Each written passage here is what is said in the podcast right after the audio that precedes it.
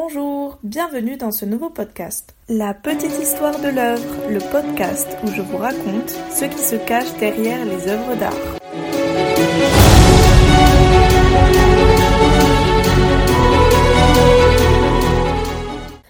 Aujourd'hui, nous allons parler de l'histoire qui se cache derrière l'œuvre La colonne brisée. C'est une huile sur peinture de mazonite réalisée par Frida Kahlo en 1944. Car oui, cet autoportrait reflète le véritable état physique de l'artiste et la manière dont elle ressentait ses douleurs. L'histoire débute le 17 septembre 1925 quand Frida Kahlo voyage à bord d'un bus dans la ville de Mexico. Elle est accompagnée de son fiancé de l'époque. Frida est alors âgée de 18 ans elle est étudiante en médecine dans un prestigieux établissement auquel très peu de filles ont accès. Elle est sur le trajet de retour entre l'école et sa maison. À cette époque, elle n'est pas encore peintre ni poète. C'est alors que survient un terrible accident. Le bus est percuté par un petit train. Frida est heurtée de plein fouet et les blessures sont terribles. Elle se casse la clavicule, deux côtes, la jambe, son pied est écrasé et son épaule est disloquée. Mais les blessures les plus graves sont les fractures qu'elle subit à la colonne vertébrale, au bassin et aux hanches. Son corps était même traversé par un morceau de ferraille qui partait de la hanche jusqu'aux parties génitales. Frida est immédiatement transportée à l'hôpital de la Croix-Rouge pour subir une intervention chirurgicale. Les médecins étaient persuadés que son cas était sans espoir et qu'elle mourrait pendant l'intervention. Lorsque sa sœur accourt à l'hôpital pour la voir, on lui annonce qu'elle a peu de chances de s'en sortir. Mais contre toute attente, Frida Kahlo s'en sort. Elle reste de longues semaines dans cet hôpital où elle commence à se plaindre, surtout de fortes douleurs de dos. En effet, sa colonne vertébrale est fracturée à trois endroits d'où le titre de la toile, La colonne brisée. On lui prescrit un corset en plâtre qu'elle doit porter pendant neuf mois et un repos total au lit pendant au moins les prochains deux mois. Après plusieurs semaines, elle obtient la permission d'être ramenée chez elle à Coyoacán. Mais elle doit continuer d'être alitée nuit et jour, avec ces terribles douleurs qui ne la quitteront jamais. À cela s'ajoute la maladie de la polio dont elle est atteinte depuis sa naissance et qui lui faisait une jambe déformée. C'est pendant ces mois d'alitement, une fois à la maison, que son père a l'idée de lui accrocher un miroir au plafond pour qu'elle puisse se voir. Cela donne l'idée à Frida de peindre son propre reflet. C'est le point de départ des nombreux autoportraits qu'elle réalisera pendant sa vie. Elle en fera plus de 70. La peinture devient pour elle une libération, une manière d'exprimer ses souffrances qui deviennent un des sujets principaux de ses œuvres.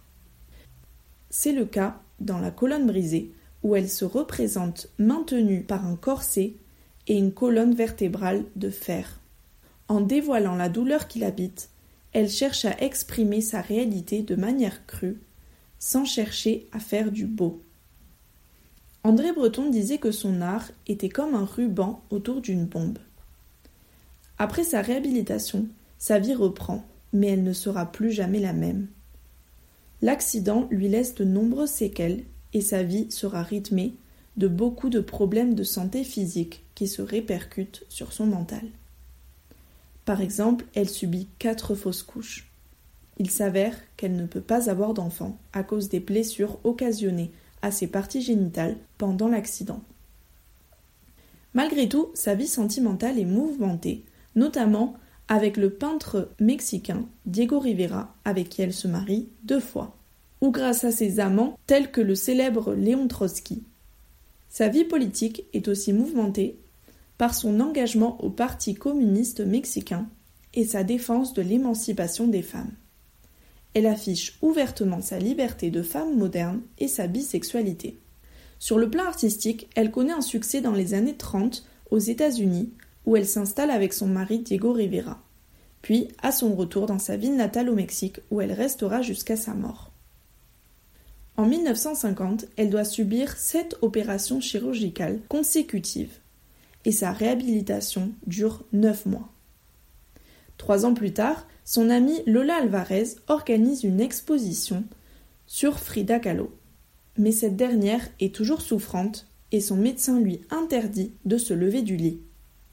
Frida a donc l'audacieuse idée de se faire transporter dans son lit d'hôpital jusqu'à l'exposition afin de pouvoir assister au vernissage.